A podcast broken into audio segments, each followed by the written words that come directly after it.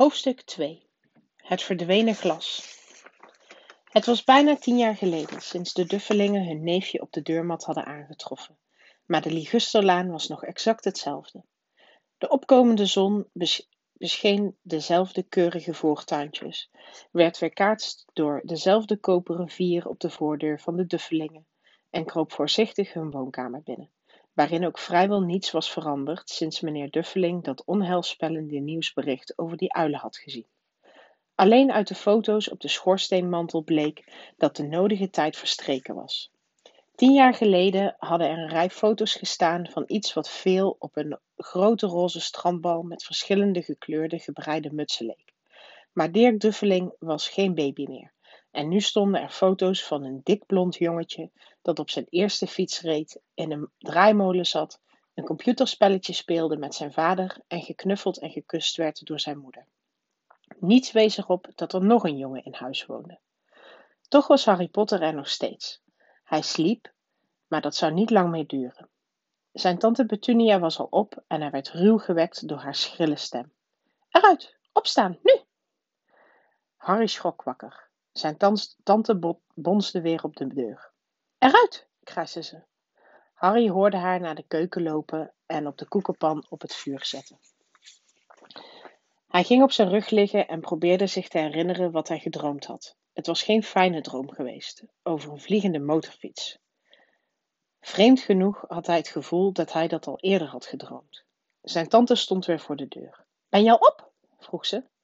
Bijna, zei Harry. Nou, Schiet een beetje op. Je moet het spek in de gaten houden en waag het niet om het te laten aanbranden. Alles moet perfect zijn voor Dirks verjaardag. Harry kreunde. Wat zei je? snauwde zijn tante door de deur heen. Niets, niets. Dirks verjaardag. Hoe had hij dat kunnen vergeten? Harry kwam langzaam uit bed en zocht sokken. Hij vond een paar onder zijn bed en trok ze aan, na er een spin te hebben afgeveegd. Daar was Harry aan gewend, want het wemelde van de spinnen in de bezemkast onder de trap, en daar sliep hij. Toen hij zich had aangekleed, liep hij naar de keuken. De tafel bezweek bijna onder Dirks cadeautjes. Zo te zien had hij de nieuwe computer gekregen waar hij om gezeurd had, plus een tweede televisie en een racefiets. Het was Harry een raadsel waarom Dirk in vredesnaam een racefiets wilde, want hij was moddervet en had een hekel aan alles wat op lichaamsbeweging leek, behalve als hij iemand kon slaan. Harry was Dirks favoriete boksbal, maar hij kreeg hem niet vaak te pakken. Je zou op het eerste gezicht niet zeggen, maar Harry was razendsnel. Misschien had het iets te maken met het feit dat hij in een donkere kast sliep. Maar Harry was klein en mager voor zijn leeftijd. Hij leek nog kleiner en magerder doordat hij de afdankertjes van Dirk droeg. En Dirk droeg drie was en Dirk ongeveer vier keer zo dik was als hij. Harry had een smal gezicht, knokkige knieën zwart haar en felgroene ogen. Zijn ronde bril hing van plakband aan elkaar, omdat Dirk hem zo vaak kapot had geslagen. Er was maar één ding aan Harry dat hem beviel aan zijn uiterlijk, en dat was een dun litteken op zijn voorhoofd, in de vorm van een bliksemschicht. Hij had dat litteken altijd gehad, en de allereerste vraag die hij aan tante Petunia had gesteld, voor zover hij zich kon herinneren, was hoe hij dat had opgelopen. Bij het auto-ongeluk waarbij je ouders zijn omgekomen, had ze gezegd. En stel geen vragen. Stel geen vragen, dat was regel nummer 1, als je een enigszins rustig leven wilde leiden bij de Duffeling.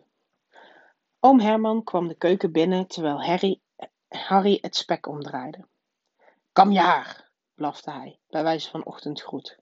Zo eens per week keek oom Herman even over de rand van zijn krant naar Harry en riep dan dat zijn haar geknipt moest worden. Harry's haar werd waarschijnlijk vaker geknipt dan dat van alle andere jongens in zijn klas bij elkaar. Maar het hielp niet. Zijn haar groeide nu eenmaal zo, alle kanten uit. Harry was eieren aan het bakken toen Dirk binnenkwam met zijn moeder. Dirk leek erg op oom Herman. Hij had een groot roze gezicht, bijna geen nek, kleine waterige blauwe oogjes en dik blond haar, dat sluik op zijn dikke bolle hoofd lag.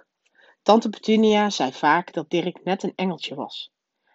Harry zei vaak dat Dirk net een varkentje met een toepet was.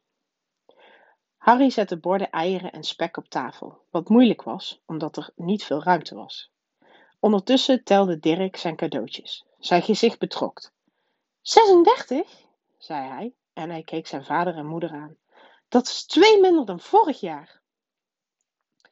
Je hebt het cadeautje van tante Margot niet meegeteld, schat. Kijk, daar ligt het, onder dat grote pak van papi en mammy. Nou goed dan. 37, zei Dirk, die rood aanliep. Harry, die zag dat er een enorme woedeaanval opkwam bij Dirk, schrokte zijn spek zo snel mogelijk naar binnen, voor het geval Dirk de tafel omgooide. Tante Petunia zag dat gevaar blijkbaar ook, want ze zei gauw: En als we vandaag uh, in de stad zijn, kopen we nog eens twee cadeautjes voor je. Wat zeg je daarvan, schattenbout? Nog twee cadeautjes, is dat goed? Dirk dacht even na. Dat leek de nodige moeite te kosten, maar uiteindelijk zei hij langzaam: Dan heb ik er dus zeven, nee, acht, 39, schattenbout, zei tante Petunia. Oh, Dirk plofte weer in zijn stoel neer en greep het dichtstbijzijnde pakje. Nou goed dan. Oom Herman grinnikte. Die kleine rakker wil waar voor zijn geld, net als zijn vader. Zo mag ik het horen, Dirk, jongen. Hij streek door Dirks haar. Op dat moment ging de telefoon. Tante Petunia ging naar de gang om op te nemen en Harry en oom Herman keken hoe Dirk zijn racefiets uitpakte, een filmcamera, een vliegtuigje met afstandsbesturing, 16 nieuwe computerspelletjes en een videorecorder. Hij rukte net het papier van een gouden horloge toen tante Petunia weer binnenkwam. Ze keek zowel nijdig als bezorgd. Slecht nieuws, Herman, zei ze. Mevrouw Vaals heeft haar been gebroken. Ze kan niet op hem passen. Ze knikte naar Harry. Dirks mond viel open van afschuw, maar Harry's hart sprong op. Elk jaar op Dirks verjaardag namen zijn ouders hem en een vriendje mee naar een pretpark, een hamburgertent of de bioscoop. En elk jaar werd Harry gedumpt bij mevrouw Vaals, een gestoord oud mens dat twee straten verderop woonde. Harry vond het daar verschrikkelijk. Het hele huis stonk naar bloemkool. En mevrouw Vaals wilde per se dat hij haar albums bekeek met foto's van alle katten die ze ooit had gehad. Wat nu? zei tante Petunia met een woedende blik op Harry, alsof hij het zo gepland had. Harry wist dat hij eigenlijk medelijden moest hebben met mevrouw Vaals, omdat ze haar been had gebroken. Maar dat was niet makkelijk toen hij bedacht dat het nu wel een heel jaar zou duren voor hij de portretten van Poekie, Witje, Pootjes en Pluimpje weer moest bekijken. We kunnen Margot eh, bellen, opperde mevrouw, oom Herman. Doe niet zo achterlijk, Herman. Ze kan het joch niet uitstaan. De duffelingen spraken vaak over Harry alsof hij er niet bij was, of eigenlijk meer alsof hij iets weerzinwekkends was dat hen toch niet begreep, een slak of zo. En hoe heet ze ook alweer, die vriendin van je? Yvonne? Op vakantie, in Mallorca, snauwde tante Petunia. Ik zou ook gewoon thuis kunnen blijven, opperde Harry, hoopvol. Dan zou hij eindelijk op televisie kunnen zien wat hij wilde en misschien zelfs een tijdje op Deers computer kunnen spelen. Tante Petunia keek alsof ze een citroen had ingeslikt. En dan één grote puinhoop aantreffen als we thuiskomen, grauwde ze. Ik zou het huis heus niet opblazen, zei Harry, maar ze luisterde niet. We zouden mee kunnen nemen naar de dierentuin, zei tante Petunia langzaam, en hem dan in de auto laten zitten? Die auto is gloednieuw. Ik wil niet dat hij ergens met zijn vingers aankomt. Dirk begon luidruchtig te huilen. Hij huilde niet echt. Het was jaren geleden dat hij voor het laatst echt had gehuild. Maar hij wist dat hij zijn zin zou krijgen als hij een gezicht trok en jammerde. Niet huilen, Dirkje, mijn schattenbout. Mammy zorgt wel dat hij jouw speciale dag niet verpest, riep ze. En ze sloeg haar armen om hem heen. Ik wil niet dat hij meegaat, krijste Dirk, tussen de gierende, geveinsde snikken door. Hij ver verpest altijd alles. Onder de armen van zijn moeder keek hij Harry gemeen grijnzend aan. Op dat moment ging de bel. O, lieve hemel, ze zijn er al, riep tante Petunia geagiteerd. En een paar minuten later kwam Dirks beste vriend, Pieter Pulking, binnen samen met zijn moeder. Als Dirk andere jongens sloeg, hield Pieter, een mager ventje met een ratachtig gezicht, meestal hun armen op hun rug gedraaid. Dirk stopte meteen met doen alsof hij huilde. Een half uur later zat Harry, die gewoon niet kon geloven dat hij zo geboft had, samen met Pieter en Dirk achter in de auto van de Duffelingen en was hij voor het eerst in zijn leven op weg naar de dierentuin. Zijn oom en tante hadden niet geweten wat ze anders met hem aan moesten. Maar voor ze op pad gingen had oom Herman hem even apart genomen. Ik waarschuw je, jongen, had hij gezegd, met zijn grote paarse gezicht vlakbij dat van Harry. Ik waarschuw je. Als je streken uithaalt, het geeft niet wat, sluit ik je tot kerst op in die bezemkast. Ik doe heus niets, zei Harry. Echt? Maar oom Herman geloofde hem niet. Niemand geloofde hem. Het probleem was dat er vaak wonderlijke dingen gebeurden met Harry. En het was onbegonnen werk om de duffelingen aan hun verstand te peuteren dat hij daar nu niets aan kon doen.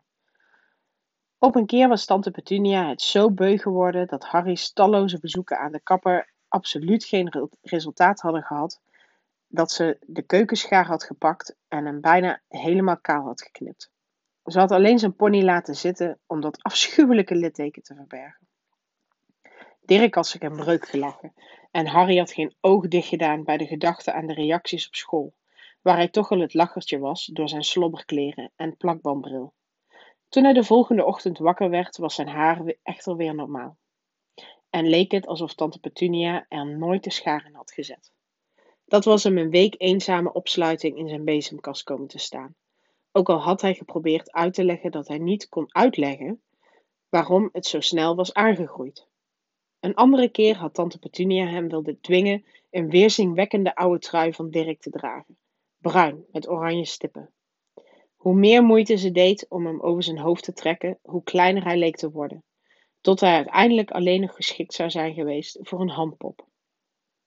Tante Petunia was tot de conclusie gekomen dat er was gekrompen in de was en tot Harry's opluchting was hij niet gestraft.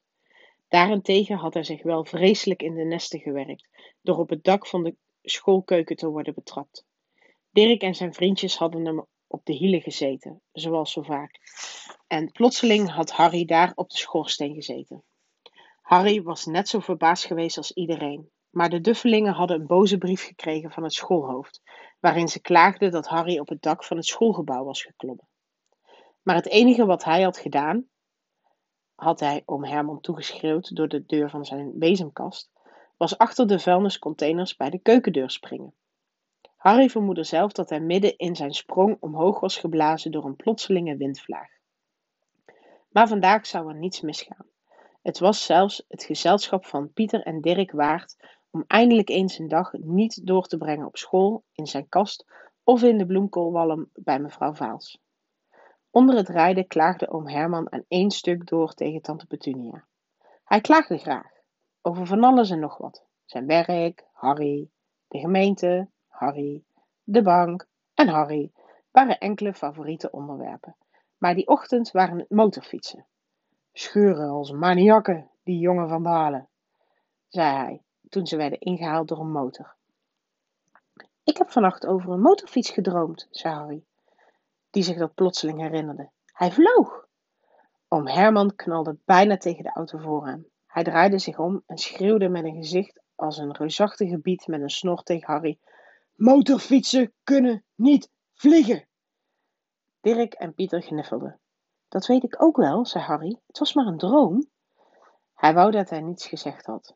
Als er één ding was waar de Duffelingen een hekel aan hadden, nog meer dan aan vragen, dan was het wel als hij iets als hij zei dat iets zich gedragen had op een manier die niet hoorde. Het deed er niet toe of dat in een droom of een tekenfilm was geweest. Ze dachten blijkbaar dat hem dat op ongewenste ideeën zou kunnen brengen. Het was een mooie zomerse zondag en het webelde van de gezinnen in de dierentuin. Bij de ingang kochten de duffelingen grote chocoladeijsjes voor Dirk en Pieter. En omdat de vriendelijke mevrouw in de ijskar Harry al had gevraagd wat hij wilde, had ze voor, voor ze hem weg konden sleuren, kreeg hij een goedkoop citroenwaterijsje. Het smaakte helemaal niet slecht, dacht Harry likkend, terwijl hij naar een gorilla keek die op zijn kop krabde. Hij leek als twee druppels water op Dirk, alleen was hij niet blond. Harry had de fijnste ochtend sinds tijden. Hij, zorgde, hij bleef zorgvuldig op een paar passen afstand van de duffelingen, zodat Dirk en Pieter, die al gauw genoeg begonnen te krijgen van de dieren, niet een toevlucht zouden nemen tot hun favoriete tijdverdrijf, namelijk harryslaan. Ze aten in het restaurant van de dierentuin en toen Dirk een woedeaanval kreeg omdat zijn bananensplit niet groot genoeg was, bestelde oom Herman een tweede en mocht Harry de restjes van de eerste opeten. Achteraf besefte Harry dat het allemaal te mooi was om lang te kunnen duren. Na de lunch gingen ze naar het reptielenhuis. Hier was het koel en donker en in de muren zaten verlichte ramen. Achter het glas kropen en gleden allerlei soorten hagedissen en slangen over stukken hout en steen. Dirk en Pieter wilden enorme giftige cobra's en dikke mensenvermorzelende pythons zien. En Dirk vond al gauw de grootste slang in het hele reptielenhuis. Die had zijn lichaam twee keer om oom Hermans nieuwe auto kunnen wikkelen en hem tot vuilnisbak kunnen pletteren. Maar op dat moment leek hij daar weinig zin in te hebben. Hij sliep als een blok. Dirk duwde zijn neus tegen het glas en staarde naar de glanzende bruine windingen. Laat hem bewegen, zanikte hij tegen zijn vader. Oom Herman tikte op het glas, maar de slang verroerde zich niet. Nog eens, commandeerde Dirk. Oom Herman klopte hard, met zijn knokkels op het glas, maar de slang snurkte door. Wat een afgang, schamperde Dirk. Hij liep verder. Harry ging voor het glas staan en keek aandachtig naar de slang. Het zou hem niets verbaasd hebben als die van pure verveling was doodgegaan. Nooit eens ander gezelschap dan idioten die de hele dag met hun vingers op het glas stikken om hem wakker te maken. Het was nog erger dan zijn bezemkast, waar de enige bezoeker tante Petunia was, die s'morgens op de deur bonsde. Hij mocht tenminste ook in de rest van het huis komen. Plotseling deed de slang zijn kleine donkere oogjes open. Langzaam. Heel langzaam hief hij zijn kop op tot zijn ogen op gelijke hoogte waren met die van Harry. Hij knipoogde. Harry staarde hem aan en keek toen snel om zich heen, maar verder had niemand het gezien. Hij keek de slang weer aan en knipoogde ook. De slang gebaarde met zijn kop naar oom Herman en Dirk, sloeg zijn ogen ten hemel en wierp Harry een blik toe die duidelijk betekende: dat doen ze nou altijd. Ik weet het, mompelde Harry door het glas heen, hoewel hij niet zeker wist of de slang hem kon horen. Dat moet echt balen zijn. De slang knikte heftig. Waar kom je eigenlijk vandaan? vroeg Harry. De slang prikte met zijn staart naar een bordje naast het glas. Harry las Boa constrictor, Brazilië. Was het daar leuk? De boa constrictor gebaarde opnieuw met zijn staart naar het bordje en Harry las Specimen geboren in gevangenschap. Oh, dus je bent nog nooit in Brazilië geweest? Net toen de slang zijn kop schudde, klonk er een oorverdovend gebrul en maakte Harry en de slang een sprongetje van schrik. Dirk! Meneer Duffeling! Kijk die slang eens! Niet te geloven wat hij doet! Dirk waggelde zo snel mogelijk terug. Uit de weg jij, zei hij, en hij gaf Harry een stomp in zijn ribben. Harry was verrast en viel met een smak op de betonnen vloer. Wat er daarna gebeurde ging zo snel dat niemand het precies kon volgen. Het ene moment stonden Pieter en Dirk met hun neus tegen het glas gedrukt, het andere sprongen ze krijsend van schrik achteruit. Harry ging overeind zitten en snakte naar adem. Het glas voor de kooi van de boa was verdwenen. De enorme slang ontrolde zich en gleed de kooi uit. Overal in het reptielenhuis sprintten gillende mensen naar de uitgangen. Terwijl de slang langs glipte, had Harry kunnen zweren dat een lage, sissende stem zei: Brazilië, ik kom eraan. Bedankt, amigo. De opzichter van het reptielenhuis verkeerde in shocktoestand. Maar het glas, herhaalde hij. Waar is het glas verdwenen, gebleven? De directeur van de dierentuin zette persoonlijk een kop sterke, zoete thee voor tante Petunia en maakte wel tien keer zijn excuses. Pieter en Dirk konden alleen brabbelen. Voor zover Harry had gezien, had de slang gewoon speels naar hun voeten gehapt toen hij langs gleed. Maar tegen de tijd dat ze weer in oom Hermans auto zaten, beweerde Dirk dat het beest bijna zijn been had afgebeten en zwoer Pieter dat hij op een haar na was doodgedrukt. Maar het ergste, in elk geval voor Harry, was dat Pieter uiteindelijk voldoende kalmeerde om te zeggen: Harry praatte tegen hem, ja toch? Oom Herman wachtte tot Pieter naar huis was, voor hij Harry onder handen nam. Hij was zo kwaad dat hij nauwelijks iets kon zeggen. Het enige wat hij kon uitbrengen was: Weg, bezemkast, blijf, geen eten. Vervolgens plofte hij weer trillend in zijn stoel neer en moest tante Petunia gauw een groot glas cognac voor hem inschenken. Een paar uur later lag Harry in zijn donkere kast en wilde maar dat hij een horloge had. Hij wist niet hoe laat het was en kon er daarom niet zeker van zijn dat de duffelingen al sliepen. Als ze nog op waren, durfde hij niet naar de keuken te sluipen om iets te eten te halen. Hij woonde al bijna tien jaar bij de duffelingen. Tien ellendige jaren, zolang hij zich kon herinneren, sinds zijn ouders waren omgekomen bij dat auto-ongeluk. Hij kon zich niet herinneren of hij zelf ook in die auto had gezeten toen zijn ouders waren verongelukt. Soms, als hij zijn geheugen pijnigde tijdens zijn vele uren in de bezemkast, had hij een vreemd visioen, een oogverblindende groene lichtflits en een brandende pijn op zijn voorhoofd. Dat was waarschijnlijk dat ongeluk geweest, hoewel hij zich niet kon voorstellen waar dat groene licht vandaan kwam. Van zijn ouders kon hij zich niets herinneren. Zijn oom en tante spraken nooit over zijn vader en moeder, en hij mocht uiteraard niets vragen. Er waren geen foto's van hen in huis. Toen Harry jonger was, had hij vaak gedroomd dat een onbekend familielid hem zou komen halen, maar dat was nooit gebeurd. De Duffelingen waren zijn enige familie. Toch dacht, of hoopte, hij dat wildvreemde mensen hem af en toe herkenden op straat. Heel vreemde wildvreemden. Een piepklein mannetje met een pimpelpaarse hoge hoed had voor hem gebogen toen hij boodschappen deed met tante Petunia en Dirk. Na woedend aan Harry te hebben gevraagd of hij die man kende, had tante Petunia hem de winkel uitgesleurd zonder iets te kopen. Een verwilderd uitziende oude vrouw, die van top tot teen in, in het groen was gehuld, had op een keer vrolijk naar hem gezwaaid in de bus. Een kale man met een lange paarse jas had hem laatst midden op straat een hand gegeven en was zonder een woord te zeggen weer doorgelopen. En het merkwaardigste was de manier waarop al die mensen plotseling leken te verdwijnen als Harry hen beter probeerde te bekijken. Op school had Harry geen vrienden. Iedereen wist dat Dirk en zijn maatjes die gekke Harry Potter, met zijn oude slobberkleren en kapotte bril, niet konden luchten of zien. En niemand wilde het verbruien bij Dirk en zijn maatjes.